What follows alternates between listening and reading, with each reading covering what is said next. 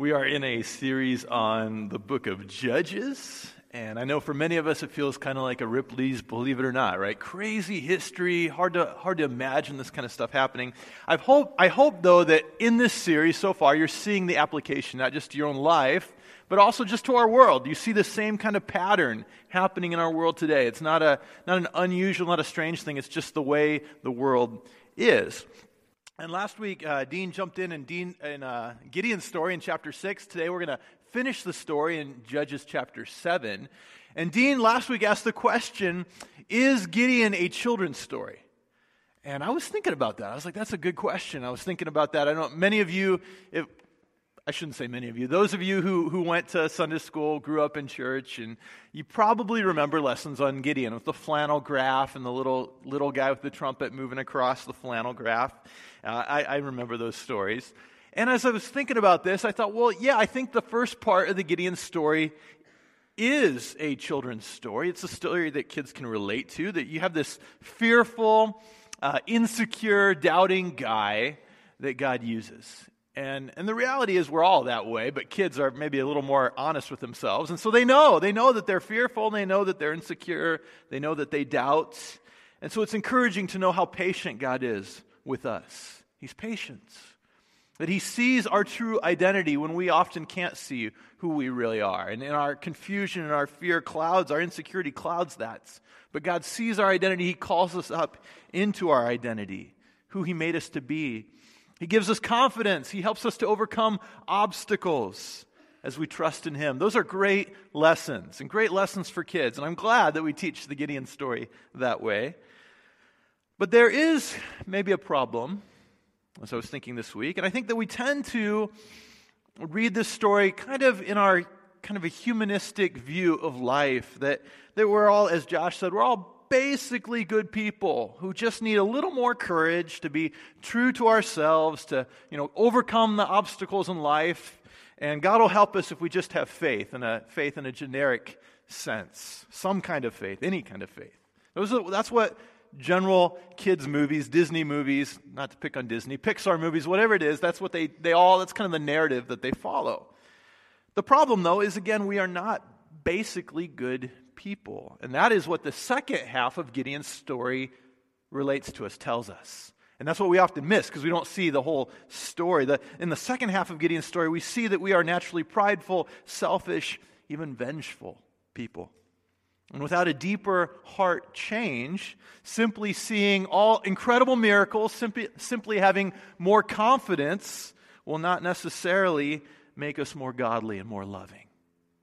Actually, overcoming things and being great and winning victories without a heart change will tend to make us more prideful, more selfish, more arrogant ultimately towards God and towards other people. There's a, there has been for a long time in my backyard a bare patch where no grass will grow.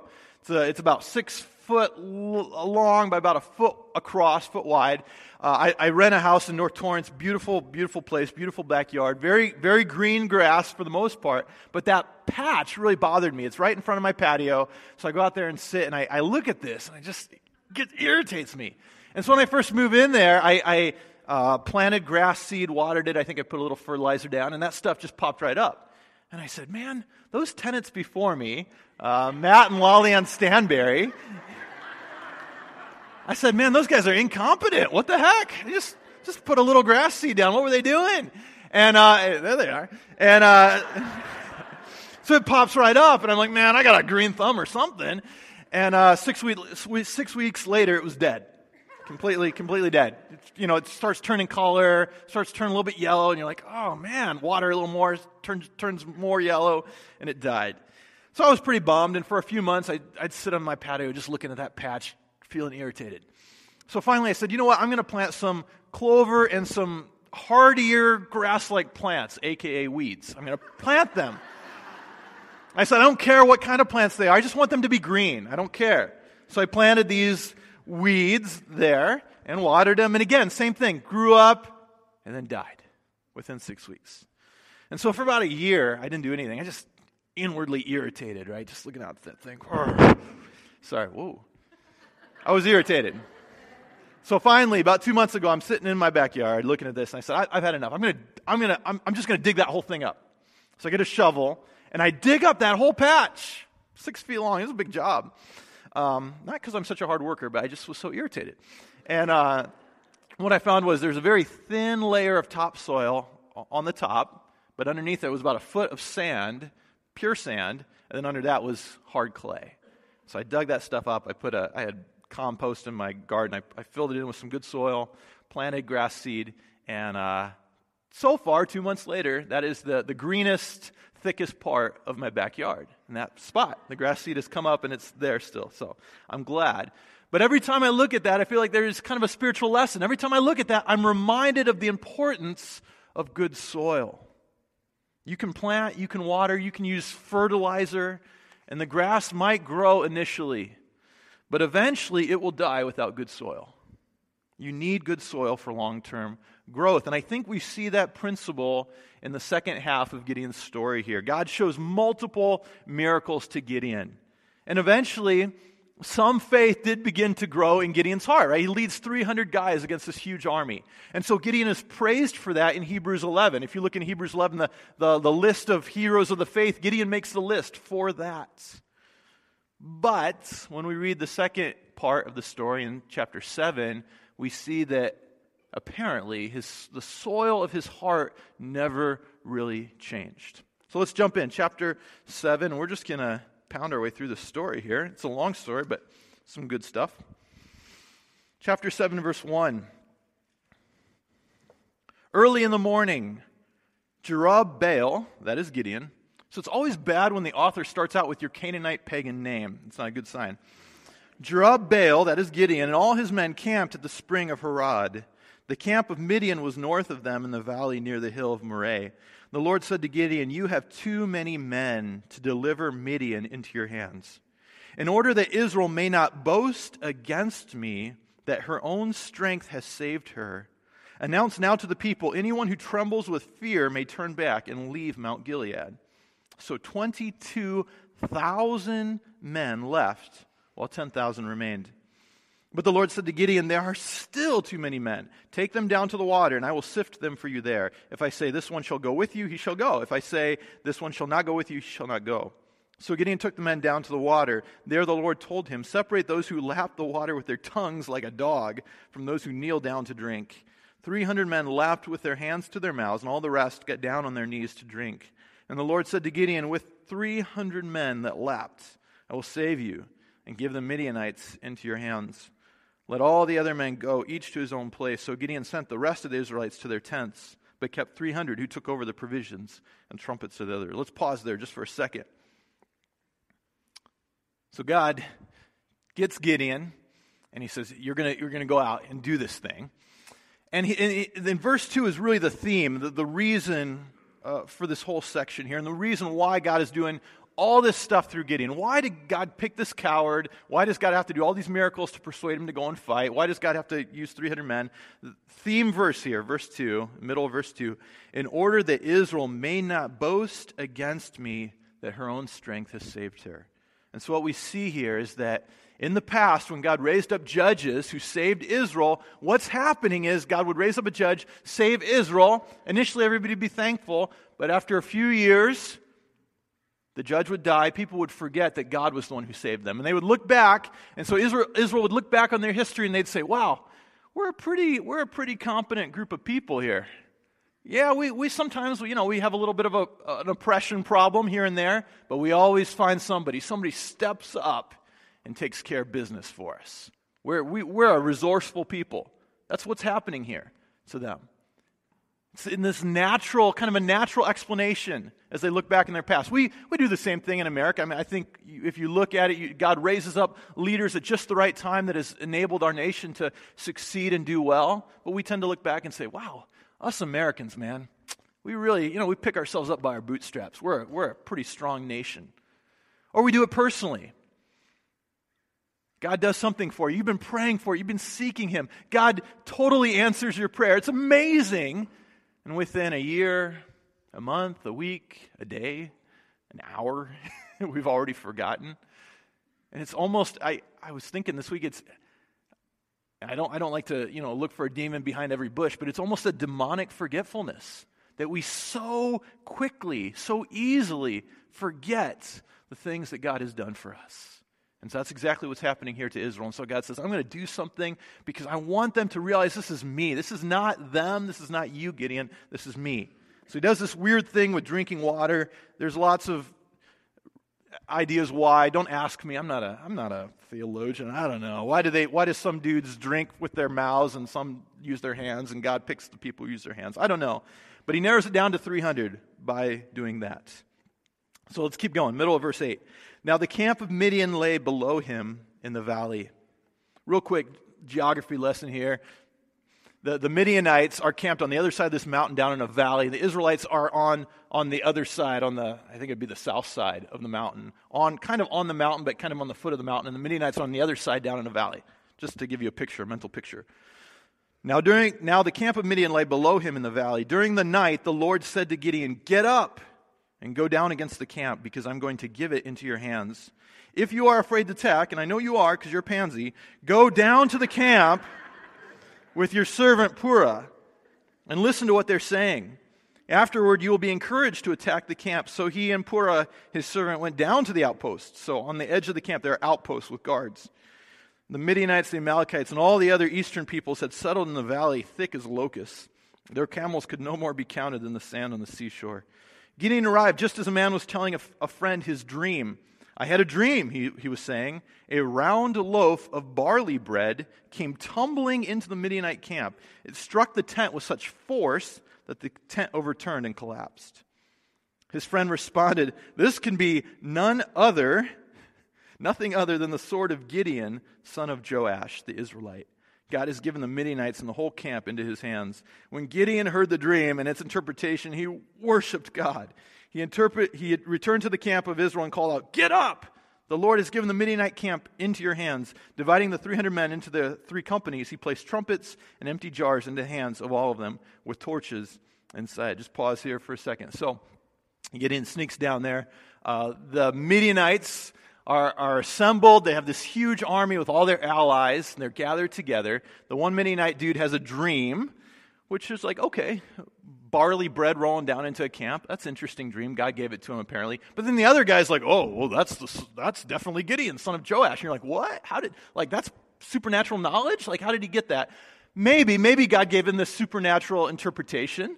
But it's also possible that the Midianites knew that the Israelites were assembling, that they were gathering their forces, that word had gone out that Gideon, son of Joash, was gathering this, this group of Israelites. And so that could, could be the reason why the Midianites are camped there, that they're getting ready to fight them. But for whatever reason, the Midianites are nervous. This guy is nervous. He's afraid. He tells his dream, and the other guy's like, oh man, I knew it. We're in trouble. Gideon's coming with his army. They're going to beat us. Gideon hears it, and he's like, yes. So he gets his guys ready and they head down into the battle. Verse 17 Watch me, he told them. Follow my lead. When I get to the edge of the camp, do exactly as I do. When I and all who are with me blow our trumpets, then from all around the camp blow yours and shout, For the Lord! And for Gideon. Uh oh. Gideon and the hundred men with him reached the edge of the camp at the beginning of the middle watch, just after they had changed the guard. That's important. They blew their trumpets and broke the jars that were in their hands. The three companies blew the trumpets and smashed the jars, grasping the torch in their left hand and holding on to their and holding in their right hands the trumpets they were to blow. They shouted, "A sword for the Lord and for Gideon!" While each man held his position around the camp, all the Midianites ran, crying out as they fled. When the 300 trumpets sounded, the Lord caused the men throughout the camp to turn on each other with their swords. So, some interesting things here. One, we begin to see what God saw in Gideon. God tells Gideon, hey, you need to attack at night, do a surprise attack. But from there, Gideon seems to come up with his own plan here. So God saw that this guy's a warrior. He saw that he's a leader. You couldn't see it under his insecurity, under his fear, but God could see this guy's a leader. And so Gideon comes up with a pretty good plan. He says, okay, guys, we're going we're going to put these torches under these jars so that it'll give light to our feet as we're sneaking up, but it's not going to put much light out, so the camp won't, the Midianite camp won't see us coming. We're going to have these trumpets, and as right after that, there's a switch in the guard. So typically, when you would have a, a group of soldiers, about a third of those would be on guard at a time. And so as the guard switches, that means a third of them are going in, a third of them have just gone out, and it's dark. And in the midst of that, all of a sudden there's a bunch of light and there's trumpets blowing, and these guys freak out. The enemy is upon us, but it's dark, and so they're running around and they start fighting each other. Because they literally in the darkness, they can't, and there's also different groups. You got Midianites, Amalekites, we see Ishmaelites. So they don't even know each other, and so it just, it's madness, it's chaos. They start fighting each other, and eventually they're freaking out and they think the enemy's everywhere, and they just start running. And then at that point, the Israelites attack and chase them down. So it's a victory, it's an incredible victory. Gideonite, Gideon chases these guys, kills their kings. We're going to skip over some of that, but let's go down to the bottom and see how it ends. Chapter 8, verse 22.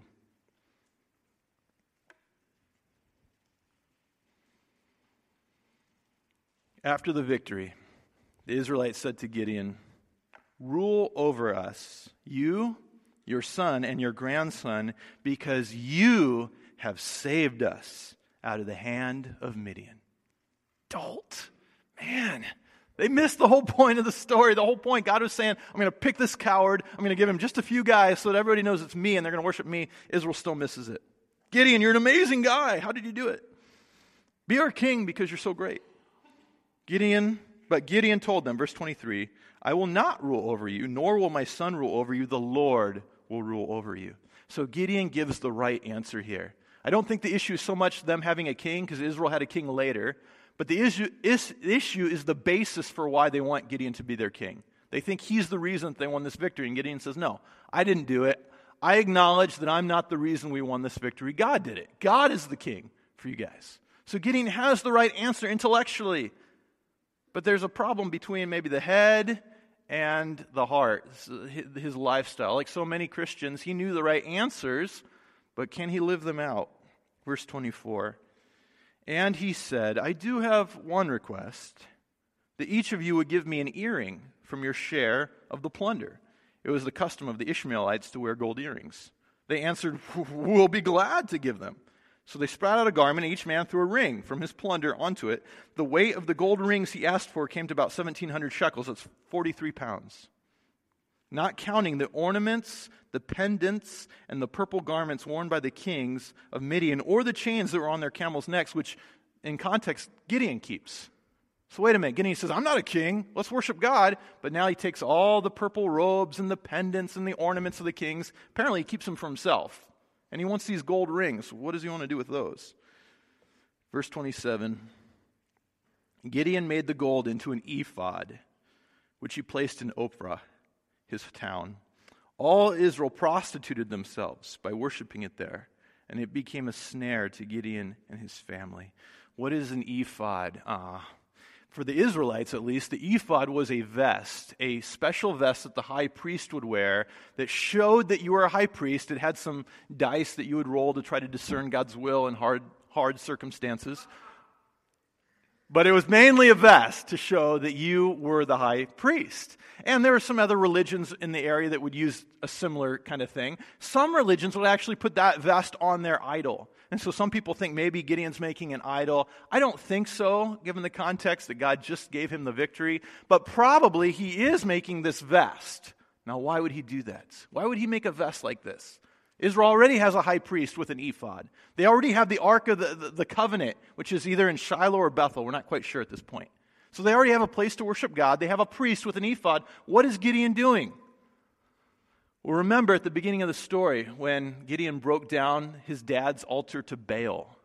His dad has an altar to Baal, and all the villagers get, get ticked off. They're angry, they want to kill him. So here's the idea it seems like his dad has this altar to Baal that people in the area would come and worship Baal on. And it was a revenue stream for them. They, get, they either get meat from the sacrifice or they get money. And so it's a revenue stream for, for uh, Gideon's family and so he's probably thinking, well, can't really worship Baal anymore because, uh, you know, Yahweh's the one who delivered us. What can I do to make sure we keep getting money? Hey, let's set up a rival place of worship for Yahweh right here. I'll make an ephod and we'll worship Yahweh in Ophrah, in my hometown, in my home. We don't know that for sure, but that seems to be the idea here. And so Israel begins, instead of going where they should be going to the Ark of the Covenant, to the real priesthood, they're going over here to Gideon's home and Gideon's family. Verse 28 Thus Midian was subdued before the Israelites and did not raise its head again During Gideon's lifetime, the land enjoyed 40 years of peace. That sounds good, but it says it does not say that Gideon judged them. So he's not a judge. He's not known for spiritual counsel. Verse 29 Jerubbaal, son of Joash, went back home to live. He had 70 sons of his own, for he had many wives. His concubine, who lived in Shechem, also bore him a son, whom he named Abimelech, which means, My father is king. Gideon, son of Joash, died at a good old age and was buried in the tomb of his father Joash in Ophrah of the Abiezrites. So now we really see Gideon acting like a king. Not only does he have the pendant, the pendants and all the, the ornaments and the purple robes, now he begins to have a kingly family. Um, a lot of people make a big deal out of polygamy in the Old Testament, and I, I, I agree that there, it's problematic, but it really wasn't that widespread for a very simple reason. I'm sorry, ladies, but it's expensive to have a wife. Very expensive. Usually, man can only afford to have one, and it's expensive to have kids. So if you have lots of wives, if you have 70 kids, you got a lot of money. You're doing well. And so Gideon apparently is raking in the dough. He's got a lot of plunder. He's set up, we think, this place of worship in his hometown that he's getting revenue from. So he has a big old family, has got a lot of kids, and he even names his son, My Father is King. So he knows God is king. God is the reason I got the victory, but he's sure living like he's the reason. Verse 33 No sooner had Gideon died than the Israelites again prostituted themselves to Baals. They set, set up Baal Berith as their God and did not remember the Lord their God who rescued them from the hands of all their enemies on every side. They, had fa- they also failed to show kindness to the family of Jerubbaal, that is Gideon, for all the good things he had done to them. All right, so a couple application points to this kind of dark story. Starts out really good, the first chapter, but ends kind of dark. First application points God's power is seen more clearly in our weaknesses than in our strengths. God's power is seen more clearly in your weaknesses than in your strengths. God chose Gideon, who's a coward. He's pagan. He worships Baal. He's the weakest man from the weakest family, from the weakest tribe in Israel. And God gives him 300 men and says, Okay, go fight the Midianites. And God did that so that through Gideon's weakness, God's strength would be clearly seen. And Israel would praise God and not become proud of themselves. We see a very similar principle in the New Testament in 2 Corinthians chapter 12. Paul has been describing his ministry. He's been describing all the great things that God has done through him and done for him. But then he says this, and I'm summarizing, but he says, To keep me from becoming proud, there was given to me a thorn in my flesh. Three times I pleaded with the Lord to take it away, but he said, My grace is sufficient for you, for my power is made perfect in weakness. And so, just like Paul, God has allowed certain thorns in your life. They may be physical, or emotional struggles, maybe an illness, maybe a dis- physical disability, a learning disability, maybe uh, shy, you know, intense shyness, maybe a proneness towards depression, whatever it is. Or it may be some circumstantial struggle. You may be facing hardships, calamities. You may be receiving insults and persecutions. And like Paul, these things make us plead with God for deliverance. We don't like them. We're not like, oh, that feels great. We're like, God, help, please help me. But sometimes God allows these things to remain, even, Paul says, even when Satan is the one causing them.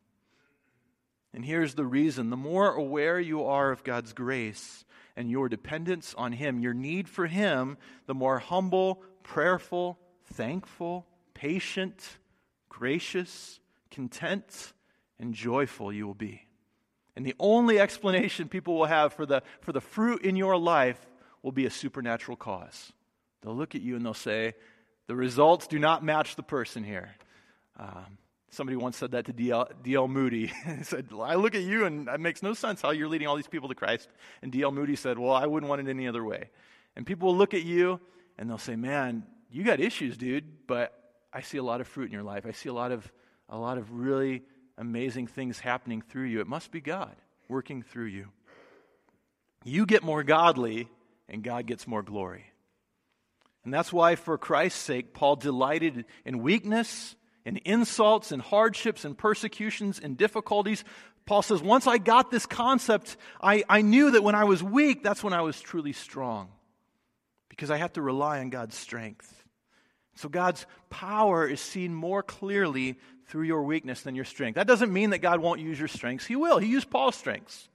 But He will also allow you to be weak in certain ways to show that the power is from God.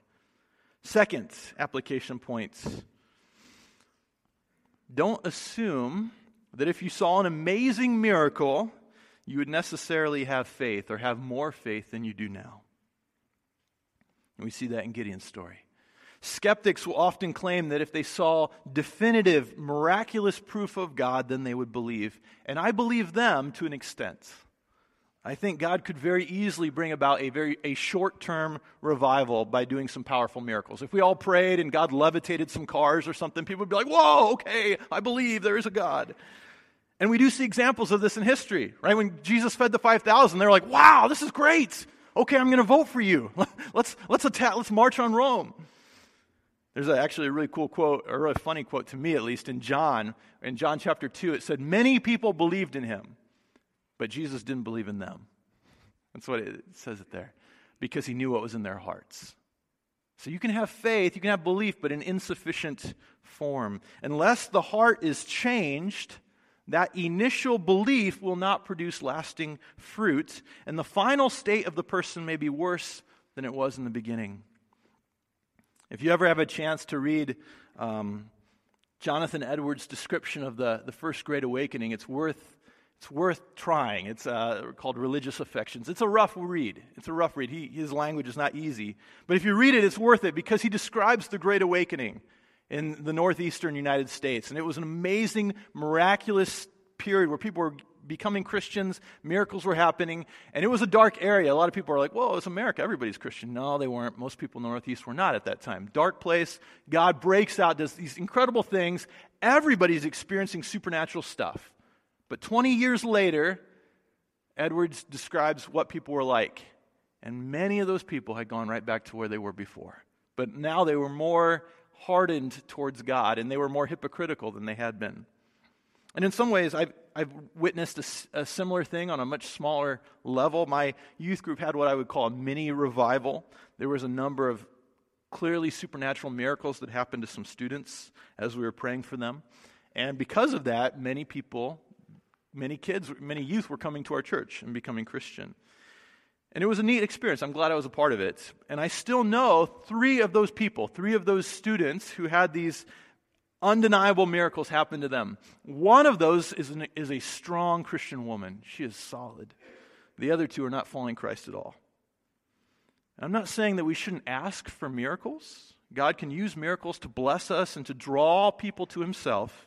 They're like fertilizer, they spur on some growth and they help us, but they are not the foundation for lasting growth. For that, you need new soil, you need good soil. Third points, and maybe the most important here. Don't assume that if God is using you or blessing you or answering your prayers, it means He is endorsing you. Don't assume that just because God is using you, you're involved in ministry and it's going well. And you're like, hey, guys, I'm serving in church and I'm doing this thing and that thing and it's going well and it's great. And, and maybe God is blessing you. You've gotten this great job. You've gotten a promotion. You, you, ha- you, you just bought a new house. Things are fantastic. And maybe you're going through a phase where God is answering your prayers. I've been through phases like that where it's just like, ding, ding, ding, ding. It's like everything I pray for, God's just like, okay, I'm just going to answer all their prayers right now. I don't know why, but I've been through experiences like that, and I, I know other people have too, where you just see some incredible, miraculous answers to prayer, ding, ding, ding. And it's easy to kind of step back from that and say, wow, God is pleased with me for sure. My faith must be really strong because He is doing all these things for me. We must have this incredible relationship. He must be okay with my lifestyle. Yeah, I have these kind of sins that I'm just kind of not really fighting too hard against, but you know what? God must be okay with that. And I made a few decisions that probably probably didn't please him, but he must be okay with that because look, he's blessing me. He's using me. He's answering my prayers. And so many Christians, especially Christian leaders, fall into this trap. And we forget Jesus' warning that many will come to me and say, Lord, Lord, did we not prophesy and cast out demons and do miracles in your name? And Jesus won't deny that those things happen. He won't be like, oh, you're lying. That didn't happen. No, he'll be like, yes, but I never knew you. Knowing God in a personal way is far more important than all the things you can do for Him and all the things He can do for you. And it's significant, I think, that God speaks to Gideon clearly seven times in this story, during, before and during the battle. But after the battle, we never see God speak to Gideon again. God used Gideon to deliver the Israelites, but Gideon never pursued a relationship with God. And that may be an argument from silence, I get that, but based on the epitaph of Gideon's life, I think it's justified. We need to seek God Himself more than just his deliverance, his help, his blessings. That was the problem for the Israelites and for Gideon. They needed help. Oh, God, help us, help us, help us. If your main desire is for God's help or for his blessing, once you receive it, you stop seeking him. And so I would say this morning are there areas of your life where you know that you are displeasing God? And I want to be careful here. I'm not trying to put in some kind of false condemnation. We all struggle with sin. We're all fighting, called to fight a battle against sin until we die. But are there areas where you're not fighting? You're like, hey, this is just what I want to do. But you've convinced yourself that because you're, in, you're doing ministry in church, or God is blessing you, or He's answering your prayers, that God must be okay with your lifestyle, that you must be on good terms with Him. I'd say, don't make that assumption. Instead, repent. Turn to God. Don't be afraid. Don't grovel, but just turn to God and say, God, I'm so sorry. I want a new heart. I want good soil. I don't want to be like Gideon and end up like Gideon. Yes, I want to see victories. I want to, I want to see these great things happening, but more than that, I want to know you personally and intimately and please you. Let's pray.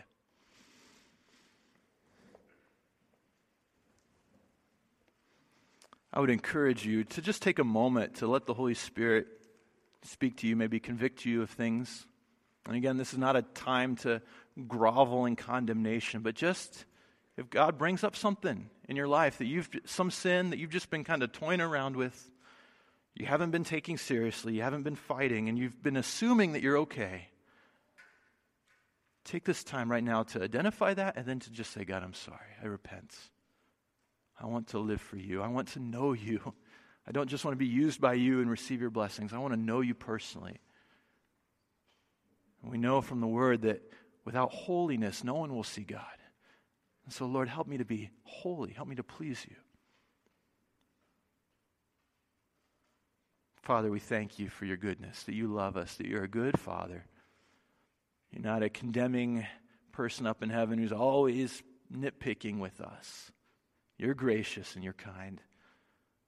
But Lord, it's so important to you that we give you the glory for the good that you do in us and that we turn to you and we seek to know you. That's why you do these things, to draw us to yourself.